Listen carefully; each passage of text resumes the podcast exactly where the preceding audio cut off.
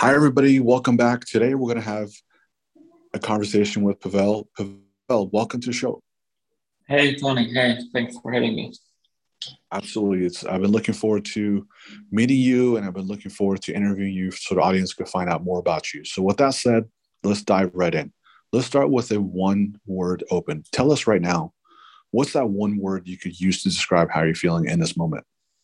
Uh, today probably would be complexity uh, because it's the end of the year. We're going through uh, a lot of different things regarding planning, budgeting for next year, uh, putting together a roadmap of what we want to have in the product next year, uh, hiring some key people. At, the same time, uh, I'm running two businesses. I'm starting an adventure uh, currently, so there's a lot of complexity. But you know, hey, that's that's what we like. We entrepreneurs like about doing this. So uh, good and bad at the same time. At the same time. Awesome. Let's kick it. Let's let's kick it off with you know as, as in the context of kicking it off. If you could spend the next few minutes Mm-hmm. Tell us about your business. Tell us about your background. I know you have a couple businesses, so if you want to tell the audience more about you and your two businesses, that would be great. Sure. Yeah. So I'm a, I'm the kind of person who really uh, likes to start businesses. So I've started already a couple. Um, first, there were two sort of smaller boutique consultancy businesses in in a, in a really niche markets. One was in political consulting, and the other was in um, high school marketing. So two very niche businesses, not really a you know tech startup, but uh, it actually turned out to be quite profitable uh, at the end of the day uh, after some years. And then uh, I was working in a digital agency, um, taking care of our biggest clients, and uh, I had to you know propose at the end of the year i had to propose to every client what should we do next year? How can we you know serve you even more? How can we get you more customers? How can we get you more revenue? Which kind of services we're going to do for you? So is, is it going to be social is it going to be uh, ppc is it, is it going to be search? Is it going to be something else in, in the digital space? And that was in back in 2015 and i was looking i was spending a lot of time in google analytics and i was just looking at the numbers and i felt i couldn't really provide a good enough answer to my clients or i couldn't really the plans that i put together were not as sound as i'd like them to be because there was something missing and um, you know i didn't really couldn't put my finger on what it was but then I met in a co-working space these two other dudes, and when they heard, you know, I'm from digital agency, they were like, "We got to show you something." So they took me in a meeting room and they showed me an MVP of what uh, later became Roivenue, which is which is my uh, my company, my primary company where I now spend most of the time. And I was just blown away by the uh, by the product. And uh, we joined forces, and I started working there 2015 and I became the CEO in 2016.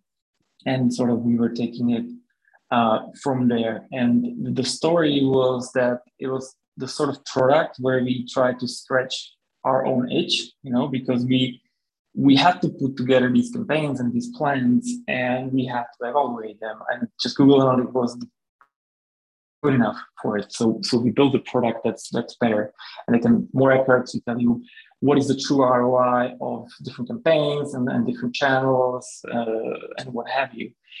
And you know we've been running ever since. And then lately, uh, on, our journey, we also raised some funds. We, we raised uh, a seed round, and then we, we almost went broke. And then uh, we uh, then we the swing was to the other side.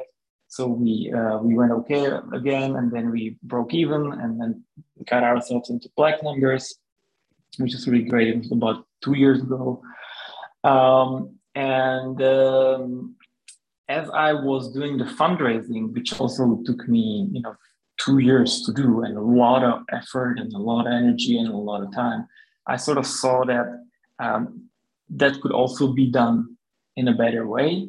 And so I'm currently funding another company, which I've already raised a angel round for, uh, which is called Bound, and uh, that is here to you know streamline the process of how can founders and investors meet, uh, and it should provide um, independent reviews of different VCs out there.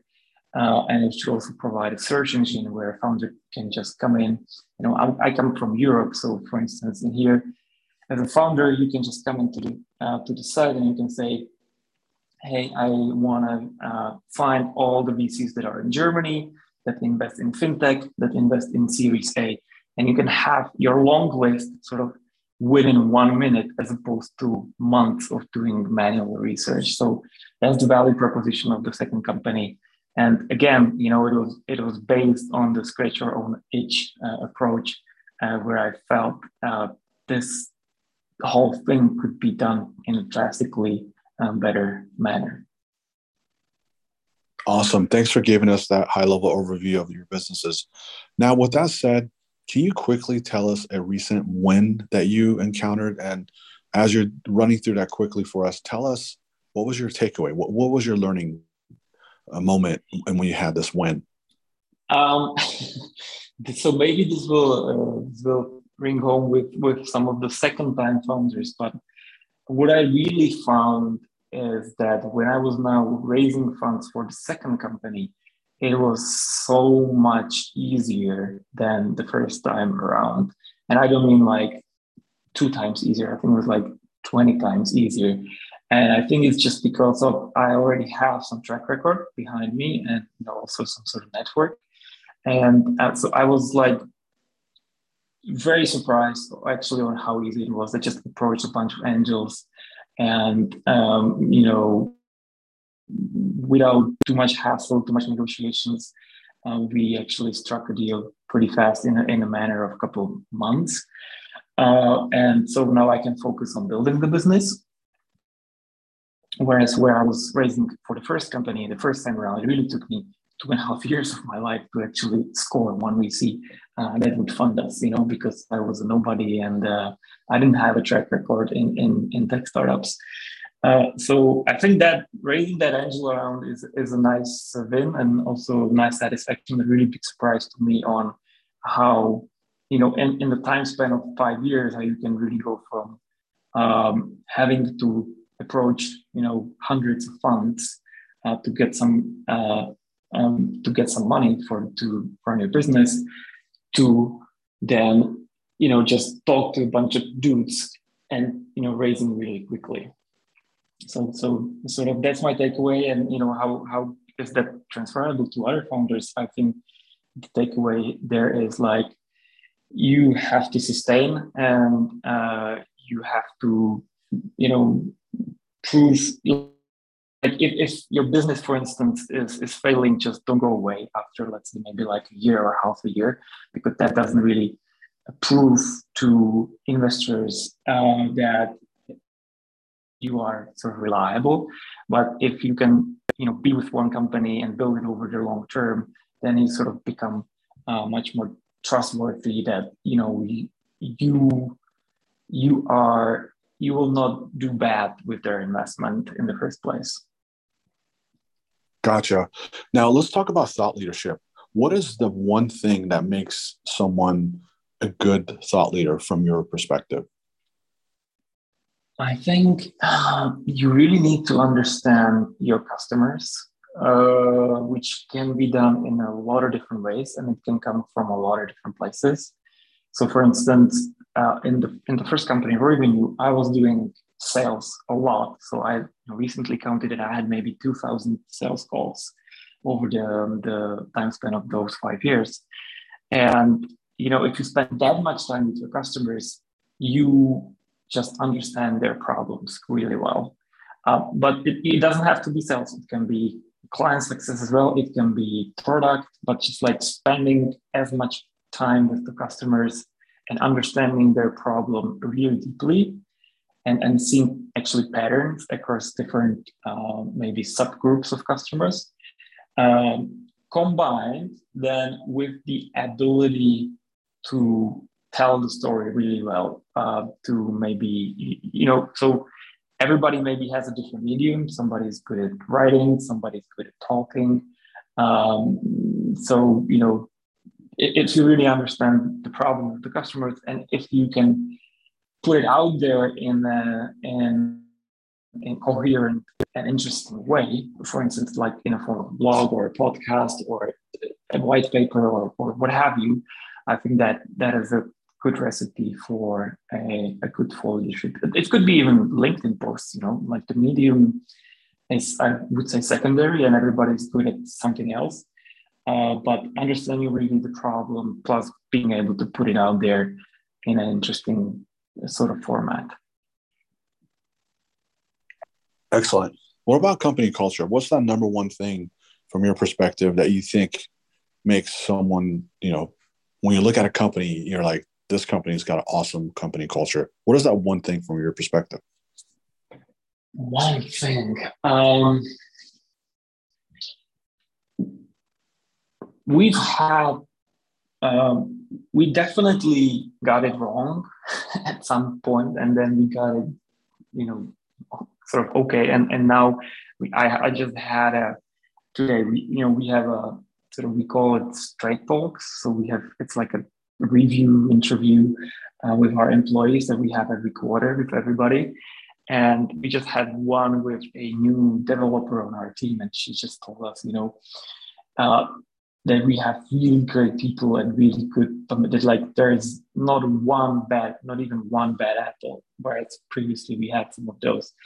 Uh, and so, what made the difference is that, you know, at the interviews, uh, or when somebody is within the company, I don't look solemnly at their sort of strengths or skills and hard skills and soft skills. I also look at if whether or not they're a good person at heart. Um, and if they're not, if they are sort of assholeish, uh, we just get rid of them, you know, or we, uh, if we don't feel right on the interview we just don't let them in and if i think i believe that if you if you do this right with the first let's say 10 20 hires uh, then you create a circle or culture where even if such a bad apple would come in the other people would raise the issue you know they would raise the red flag.